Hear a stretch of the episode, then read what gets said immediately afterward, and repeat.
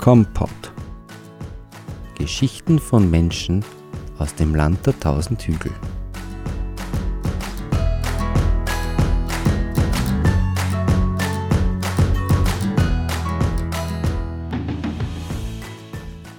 Er hat in der Carnegie Hall gesungen, er ist in der Suntory Hall in Tokio aufgetreten, genauso wie im Musikverein in Wien und natürlich auch in der Staatsoper. Er hat in Filmen unter Regisseuren wie Rupert Henning, Kurt Faudon, Wolfgang Murnberger mitgespielt oder auf der Bühne unter der Regie von Helmut Lohner. Er hat mit Karl Markowitsch gespielt oder ist beim Neujahrskonzert mit den Wiener Philharmonikern in der ersten Reihe aufgetreten. Und, vielleicht als Krönung, wird er demnächst im Passionsspielhaus in Kirchschlag auftreten. Wer jetzt glaubt, mir sitzt ein alter, honoriger Mann gegenüber, der irrt. Christoph Stocker ist siebzehn Jahre alt, aus Lempach bei Kirchschlag in der Buckligen Welt. Sohn der bekannten Kräuterwirtin Gerda Stocker und hat bereits jetzt einen Lebenslauf, der Hochachtung und Respekt auslöst. Willkommen, Christoph Stocker. Vielen Dank für die Einladung. Hallo. Christoph, ich fange mal beim Aktuellen an. Am vierundzwanzigsten November zweitausendachtzehn, also in knapp vier Wochen, Premiere deines ersten selbstgeschriebenen Theaterprojektes hier bei uns in Kirchschlag. Was erwartet uns? Also zuerst mal selbst geschrieben mit äh, meinem Kollegen Dorian Kalwach. Ähm, wir haben eine Komödie zusammen entwickelt. Ich möchte nicht allzu viel verraten, aber es wird sehr lustig werden. Wir haben versucht, verschiedenste Märchen von den Gebrüdern Grimm zusammenzuführen. Und äh, dann passieren diverse Dinge mit den Kindern. Wir haben versucht, eine, eine Familie zu gründen aus den einzelnen Figuren. Und die gehen dann auf eine Reise, erleben verschiedenste Dinge. Und mit so ein bisschen gesellschaftlichen, kritischen Unterton haben wir das Ganze noch dann weiterentwickelt. Und es wird sehr witzig werden. Und da wird gesungen wahrscheinlich auch ein bisschen, oder? Ja, ein wenig. Also es ist eher theaterlastig, aber wir haben zwei Lieder, die wir singen werden. Okay. Ich und mein Kollege. Genau. Also gesellschaftskritisch in, in Richtung ähm, ähm, Märchen sind immer ziemlich mörderisch und, und böse und das wird wahrscheinlich auch ein bisschen... Teilweise oder sonst haben wir auch die Ein-Kind-Politik ein bisschen reingebracht, dass man immer versucht, mhm. also wir haben es ein bisschen umgeschrieben, so dass wir versuchen, dass man Geld bekommt, wenn man Kinder wegschickt und nur mehr so wenige Kinder wie möglich im Hause hält, so auf die Art. Okay. Bekommt man Geld. Und spielst du da mehrere Rollen oder schon? Ich und mein Kollege, wir spielen jeweils fünf Rollen, mhm. abwechselnd äh, und dann habe ich noch zwei weitere Schauspieler, die Valerie Bast und den Robert Herzl, die spielen, also der Robert Herzl spielt eine Rolle und die Valerie Bast auch zwei Rollen. Insgesamt werden wie viele Leute auftreten?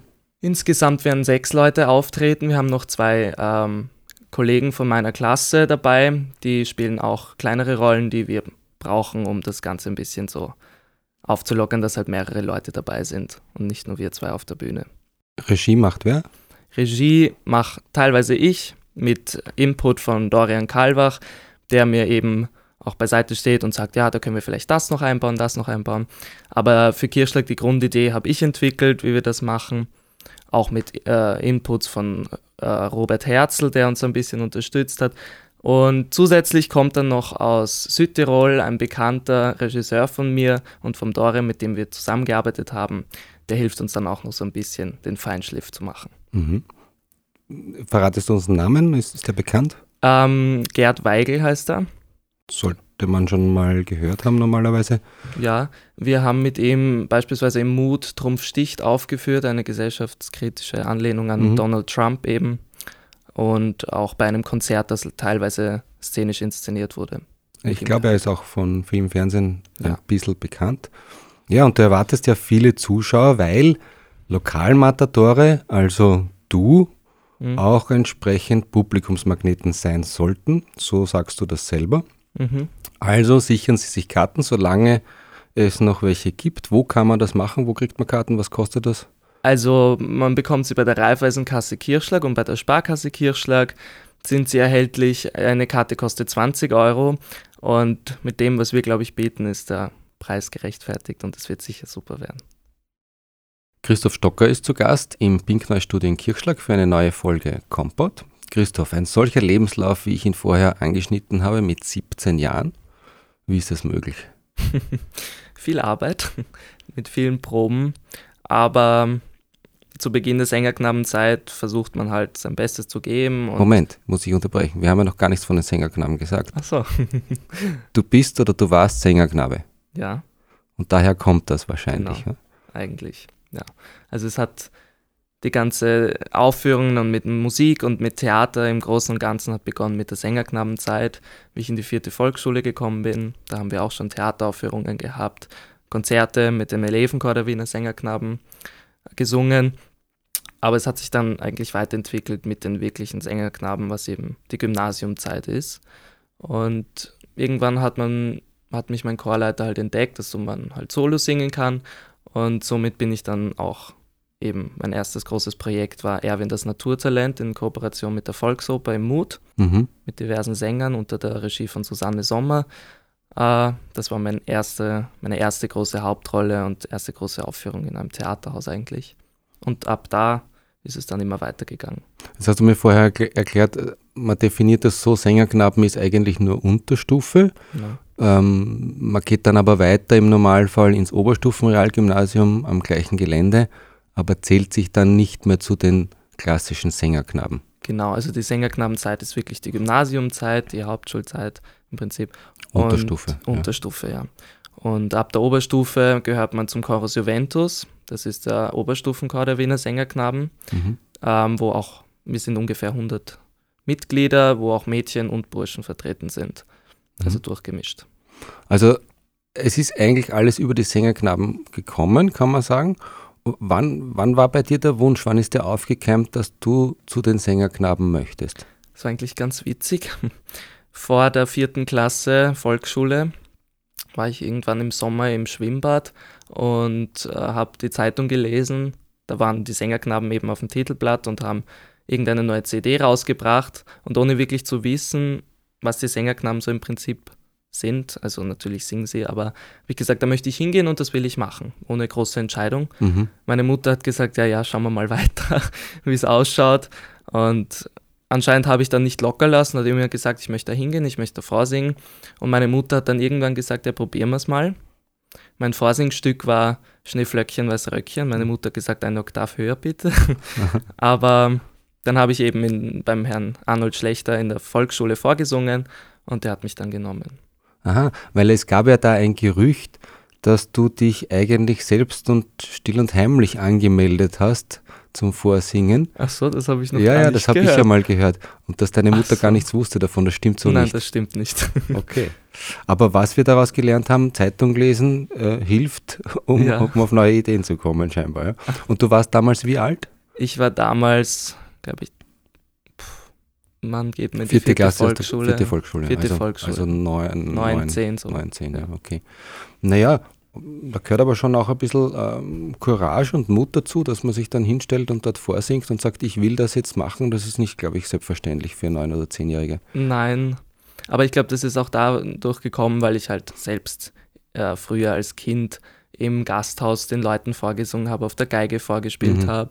Wirklich bin zu den Gästen auf den Tisch gekommen und gesagt, kann ich Ihnen was vorspielen auf der Geige? Haben sie gesagt, ja, habe ich vorgespielt, Theater gespielt, bin mit den, wie eine Nachbarin von uns, also von mir sagt, immer mit den Fetzen auf der Straße in der Nacht irgendwie herumgelaufen und habe Zauberer gespielt oder sowas. Okay. Also keine Berührungsängste. Nein. Und die, und die Geige, äh, Violine hast du gelernt in Kirchschlag, in, in der, der Musikschule? In der Musikschule, ja genau, bei der Una Hütner. Mhm. Und die habe ich gespielt bis, ja, circa elf Jahre habe ich die Geige gespielt. Und dann irgendwann hatte ich keine Zeit mehr, dann habe ich es leider aufgegeben. Aber ich übe so ein paar Mal noch zu Hause mit der Geige.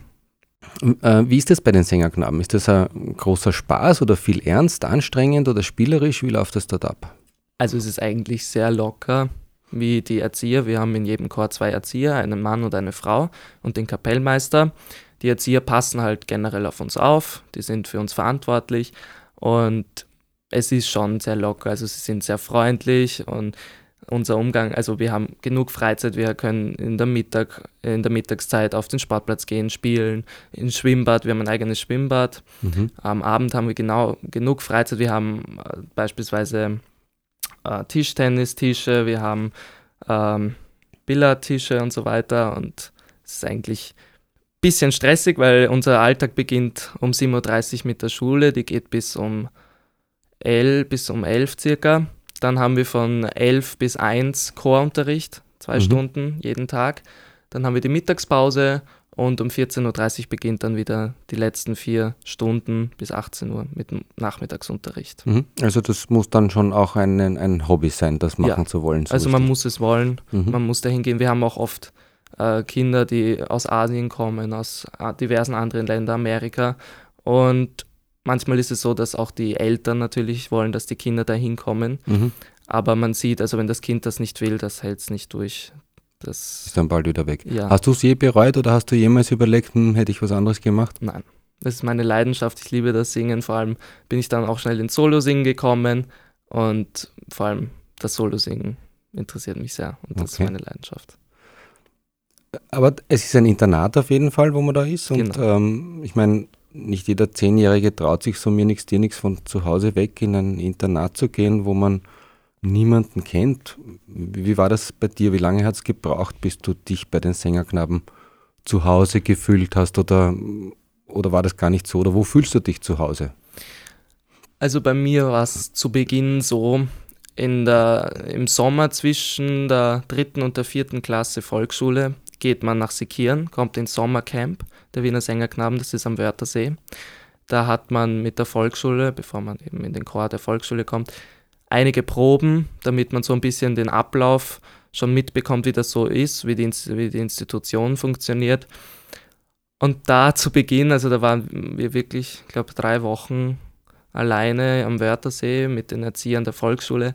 Und da habe ich schon gemerkt, also da habe ich Heimweh bekommen. Mhm. Ich wollte wieder nach Hause und es ging dann irgendwann nach den drei äh, Wochen in Sekieren wieder, weil ich dann nach zu Hause war. Aber dann, wie die Schule wieder angefangen hat, die wirkliche vierte Volksschule, wo man auch im Internat sein muss, damit man diesen ganzen Tagesablauf äh, mitbekommt, habe ich schon gemerkt, also das, das Heimweh ist bei mir sehr stark aufgekommen. Mhm. Aber das hast du überstanden, sozusagen. Ja, das habe ich überstanden. Das legt sich mit der Zeit.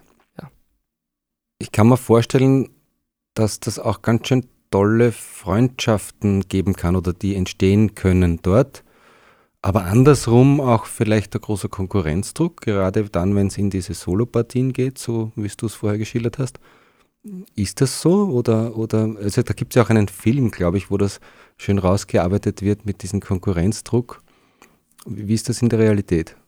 Also es ist natürlich, wenn man Solo singt, ein gewisser Konkurrenzdruck da, der aber sich dann eigentlich legt, wenn der Kapellmeister sagt, er schaut schon, dass es ausgewogen ist, aber wenn er jetzt merkt, der eine ist besser, so hat er natürlich mehr Solos, wir haben schon einen gewissen Konkurrenzdruck, aber normal, also bei mir war es so, das hat sich dann nicht auf die Freundschaft irgendwie schlecht ausgewirkt, mhm. sondern es war eigentlich bei den Konzerten halt, dass der eine hat mehr Solos gesungen, der andere weniger, war ein bisschen Konkurrenz da, aber mit der Freundschaft war eigentlich was ganz normal. Und sind da richtig dicke Freundschaften entstanden? Ich meine, mit dem einen Kollegen machst du jetzt das Stück in Kirchschlag? Ja, der Dorian war im Haydn-Chor. Zuerst im Haydn-Chor, dann in dem Bruckner-Chor. Also man muss erklären, es gibt vier Chöre, genau. glaube ich. Ne? Es gibt den Mozart, den Haydn, den Bruckner und den Schubert-Chor. Jeweils fünfundzwanzig äh, Mitglieder und die sind aus allen vier Klassen vertreten. Also zwischen der ersten und vierten Voll- äh, Unterstufe sind die eben in den Chören vertreten. Der Dorian war eigentlich im Haydn-Chor, mit dem hat sich die Freundschaft eigentlich in der Oberstufe dann wirklich entwickelt, mhm. weil einmal ist der auf Tournee, dann ist der, also das, einmal war der weg, einmal ist er wieder da. Diese Freundschaften zwischen den Chören ist dann eigentlich nicht so stark, weil sie immer weg sind und mhm. wieder da. Aber in den Chören entstehen schon Freundschaften, ja. Okay. Ja. Christoph, seit zweitausendsiebzehn habe ich gelesen, dürfen auch Mädchen vorsingen. Eigentlich höchste Zeit, oder? Ja, es gibt den äh, Mädchenchor, was ich gehört habe, ganz genau weiß ich auch nicht, ähm, der Wiener Sängerknaben, wo auch Mädchen dabei sind, aber die treten, also sie sind nicht bei den wirklichen Sängerknaben dabei im Chor, also sie fahren nicht mit auf Tournee und so weiter, das sind wirklich nur die Sängerknaben. Klar, sonst wären sie nicht mehr die Sängerknaben. Genau, das heißt, also es bleibt der Tradition, der fünfhundert Jahre alten Tradition bei, dass halt die Sängerknaben wirklich nur die Burschen sind. Aber sie haben auch geschaut, was ich gehört habe, dass es eben diesen Mädchenchor jetzt gibt, wo sie auch Unterricht bekommen. Aber da habt ihr selber gar nicht viel mitbekommen davon. Also ich weiß jetzt nicht genau, wie es bei den Sängerknaben ist, weil seitdem es eben den Chor gibt, bin ich in der Oberstufe. Da haben ja. wir nicht wirklich viel mit dem zu tun. Okay. Aber vielleicht wahrscheinlich mit den Sängerknaben schon. Aber schon eigentlich höchste Zeit, dass, es da, dass da auch Zeichen gesetzt wird und dann auch Sängermädchen gibt oder so. Ja. Werden wir schauen, ob das genauso bekannt wird. Ich wäre dafür. Die Zeit dafür stimmt auf jeden Fall. Ja, an dieser Stelle auch großen Dank an den Kulturverein Kirchschlag unter dem Obmann Robert Kraft für die Möglichkeit, diesen Podcast zu produzieren und diese Folge zu gestalten. Der Kulturverein Kirchschlag hilft dir ja auch maßgeblich, was ich weiß, den vierundzwanzigsten November umsetzen zu können. Genau, also wir haben, der, der Kulturverein der Stadt Kirchschlag, also vor allem der Robert Kraft und seine Frau, beraten mich sehr mit, mit den Kosten oder unterstützen mich, wo es halt geht. Und ähm, wegen den Kosten, wir haben auch zum Beispiel eine Förderung vom Land Niederösterreich bekommen. Da mhm. gibt es so eine Jugendinitiative, äh, Come On, die uns eben gefördert haben mhm. und dadurch finanzieren teilweise, ja. Super. Christoph, lass uns ein bisschen in die Zukunft schauen. Die Premiere von Es war einmal oder doch nicht, so heißt das Stück am vierundzwanzigsten, wird ein grandioser Erfolg, davon gehe ich einmal aus. Sind weitere Aufführungen bereits geplant?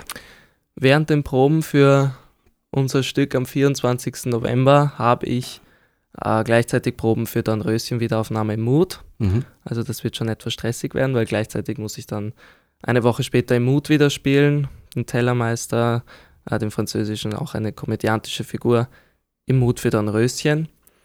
Ähm, sonst Eigenproduktionen sind im Moment noch nicht geplant in der Zukunft, aber das kann sich ja noch entwickeln. Und dieses eine Stück, was in Kirchschlag aufgeführt wird, da gibt es noch keine weiteren Folgetermine? Nein, also wir haben es eben am siebenundzwanzigsten September im MuTh, im Atelier, äh, zur Verfügung gestellt bekommen, um das auszuprobieren und zu schauen, ja. genau die Vorpremiere, um zu schauen, wie, auf, wie es auf das Publikum wirkt, wie die Reaktionen sind, was können wir verbessern. Und das hat sich sehr gut entwickelt. Mhm. Und ja. Na, sagen wir, irgendwie wird nach der Premiere der Rob Marshall, der Regisseur von Into the Woods, also jenem Hollywood-Film, ähm, der euch zu dem Stück eigentlich inspiriert hat, auf dich aufmerksam. Mhm. Und er will eine Fortsetzung von Into the Woods ähm, machen und dich dazu engagieren. Du musst allerdings sofort in die U S A. Deine Matura nächstes Jahr scheint gefährdet. Aber Meryl Streep und Johnny Depp warten. Mhm. Was machst du? Ja, da, diese Überlegung hatte ich auch schon mal. Was wäre jetzt, wenn irgendein Hollywood-Regisseur daherkommt ja. und mich buchen möchte? Was ich dann mache? Ich bin noch nicht ganz entschlossen, wie es ist. Entweder ich würde Nein sagen, maturiere, studiere dann weiter und schaue, ob noch eine äh, Anfrage kommt. Oder ich mache das wirklich und hole die Matura zum Beispiel beim Doktor Roland dann mhm. bei der äh, Abendschule oder Privatunterricht mhm. äh, dann eben nach. Das ist genauso die andere Möglichkeit. Okay, also wir warten mal, dass es passiert. Ja. Und solange es nicht passiert, machst du also zwanzig neunzehn die Matura. Ja, spontan, glaube ich. Da. und, und wie geht es dann weiter? Dann muss ich, also ich habe dann die Musterung bald, äh, muss schauen, ob ich tauglich oder untauglich bin. Je nachdem muss ich dann entweder zum Zivildienst oder, also ich werde, glaube ich, das Militär nicht machen, ich würde zum Zivildienst gehen. Die andere Möglichkeit ist, was mir schon im Kopf vorgeschlagen, also aufgetaucht ist, ist der Gedenkendienst. Das ist eine Option statt dem Zivildienst im mhm. Ausland. Da bin ich mit den Stellen verbunden. Auch meine Schwester, die Historikerin ist, die Tamara Scher, die hat mich sehr dazu geleitet, eventuell diesen Gedenkendienst zu machen, wo ich nach L A fliege, im mhm. Museum helfe. Habe ich schon gehört, ja. Genau, für Nationalsozialismus. Und danach ähm, möchte ich entweder Max-Reinhardt-Seminar okay. studieren, also die Aufnahmeprüfung versuchen, oder am M D W äh, Gesang, also Operngesang oder Operettengesang studieren. Auf jeden Fall, für mich muss es sein, wahrscheinlich wird es eher in die musikalische Schiene gehen, dass ich Gesang mit dem Schauspiel verbinden kann, weil eigentlich beides meine Leidenschaften okay. sind. Okay. Ja, du hast ja auch schon mit den Sängerknaben bereits mit Metallica gesungen. Ja. Eine Musik, die du dir vorstellen könntest zu leben? Also meine musikalisch, mein musikalisches Interesse geht von Rock bis Pop, von den Charts bis zur Klassik. Also Metallica ist auch... Also Singen würde ich es, glaube ich, nicht, aber hören schon. Okay. Und, ja. und bei welcher Musik schaltest du ab? Bei Punk, Aha. Elektro und solche Sachen. Also das kann ich überhaupt nicht. Das, ja. Oder Hardrock eventuell. Mhm. Okay, interessant. Äh, Christoph, Chor oder Solo? Solo. Radio oder Spotify? Radio. Fernsehen oder Streaming? Fernsehen. Was hast du zuletzt im Kino gesehen? Äh, was war der letzte Film? Kindeswohl mit Emma Thompson. Okay. Ja. Okay. Und zuletzt im Internet gesucht hast du wonach? Ein YouTube-Video von Ellen DeGeneres. Okay. Wen würdest du gerne kennenlernen? Ach, wen würde ich gerne kennenlernen? Meryl Streep. Na, da haben wir schon. Vielleicht, Eine meiner. Vielleicht klopft er doch an. Nach dem vierundzwanzigsten Hoffentlich. Wovon bekommst du Gänsehaut? Von Geisterhäusern. Aha. Ja. Extrem. Kennst du welche? Ja, auf, also auf Tournee waren wir oft äh, in Freizeitparks, vor allem zu Halloween. Ich habe mich geklammert an die Erzieherin, die hat es nicht mehr ausgehalten. Die hat gesagt, hör auf bitte jetzt, weil sonst kriegt sie selbst noch Angst und so weiter. Ja. Okay. Und was da draußen kannst du gar nicht verstehen? Die Probleme, die wir mit Vorurteilen haben vor anderen Menschen oder noch immer teilweise diese Rassendiskriminierung haben, teilweise, mhm. oder Leute, die die Umwelt nicht schätzen, sie verschm- verschmutzen und denen vielleicht die Umwelt nichts bedeutet, sondern vielleicht das Geld im Vordergrund steht. Mhm. Solche Dinge. Okay, und da knüpft sich natürlich die nächste Frage gleich an. Welche sind für einen siebzehnjährigen für dich die größten Herausforderungen in der Welt von morgen? Dass viele von uns, also von den, von den Jugendlichen, noch eine Chance haben, dass äh, sie jetzt auch gescheite Arbeitsplätze beko- äh, bekommen, weil wir schon so viele Menschen auf unserem Planeten sind. Und meiner Meinung nach ist es schwer, wenn man jetzt zum Beispiel studiert. Wir haben ganz viele Studenten von äh, Sängern, zum Beispiel Gesang, die studiert, fertig studiert haben, aber dann nichts weitermachen können, mhm. weil es eben so viele Ähm, Plät- also so wenig Plätze eigentlich gibt, um, um Sänger zu engagieren, und das ist eigentlich ein Problem, vor allem auch bei den Schauspielern. Es gibt so viele Schauspieler, die jährlich studieren, studieren, studieren, aber dann eigentlich keine Rolle bekommen und dann doch was anderes machen müssen. Siehst du das nur für die künstlerischen Berufe oder auch für andere? Eigentlich auch, äh, ich meine, da kenne ich mich am besten aus, aber ich glaube, es ist auch in den anderen Bereichen so, dass es viele Leute gibt, die sich dafür interessieren, aber es nicht so viele Plätze vorhanden okay. sind. Wie stellst du dir die Welt zweitausendfünfzig vor, also wenn du so alt bist wie ich jetzt? Ich hoffe, dass wir das mit der Umwelt geregelt haben, vor allem mit äh, Treibstoffen und so weiter, mit, mit der Umweltverschmutzung, und dass wir vielleicht so weit fortgeschritten sind in der Technologie, dass wir neue Erfindungen haben und unsere Welt irgendwie sich noch weiterentwickelt, aber nicht um die Umwelt zu schädigen. Und ich hoffe, dass es nicht so äh, Roboter gibt, die im Prinzip jetzt alles dann übernehmen der Menschen und im Haushalt alles erledigen, und dass wir dann so viele Roboter haben und die Menschen nichts mehr machen müssen. Okay. Das ist jetzt sehr futuristisch gedacht. Aber naja, in, in den äh, zweiunddreißig Jahren, die da noch anstehen, kann viel passieren. Du hast mir erzählt, deine vorwissenschaftliche Arbeit für die Matura wird in die Richtung Gen, äh, Gentechnik, glaube mhm, ich, wird es sein. Genau. Ähm, finde ich toll. Christoph, du bist schon sehr viel herumgekommen, viele Städte gesehen. Wenn du eine Stadt wärst, welche wärst du? Ich glaube, ich wäre New York. Erstens, weil diese Stadt für mich... Also zwei Städte, entweder New York, das wäre für mich super, weil äh, da haben wir den Broadway, den ich sehr liebe, und überhaupt dieses ganze, den Times Square, diese ganze Lebhaftigkeit, die die Stadt hat. Natürlich gibt es wieder die vielen Menschen auf der Gegenseite, aber entweder New York oder London, ich fahre sehr gerne nach London, weil wir da auch die ganzen Theaterhäuser haben, wir haben den Piccadilly Circus, wir haben mhm. die ganzen alten äh, Sehenswürdigkeiten, vor allem Tower Bridge und so weiter, und die Stadt liebe ich auch sehr gerne, also entweder London oder New York. Okay. In Paris warst du sicher auch schon. Ja. Im Louvre auch. Ja. Hast die Mona Lisa gesehen? Ja, klein. Ist nicht größer. Nein. Was meinst du, warum oder worüber lächelt Mona Lisa? Oh, schwere Frage. Also, ich glaube, dass die Mona Lisa vielleicht äh, eine Abbildung ist von Da Vinci, was auch so gerne spekuliert wird. Und sie, ich meine, ich kenne das Leben jetzt nicht von Da Vinci so wirklich, aber vielleicht so seine Züge, die eher von der Weiblichkeit kommen, vielleicht irgendwie sich auch darüber freut und die respektiert oder so weiter. Ne, vielleicht geht ja einfach mit einem Lächeln alles einfacher. Vielleicht das steckt das dahinter.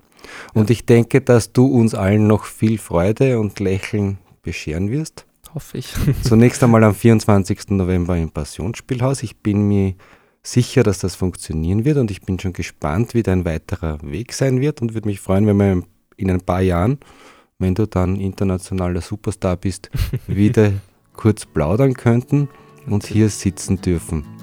Vielen Dank, dass du da warst. Vielen Dank, Dankeschön.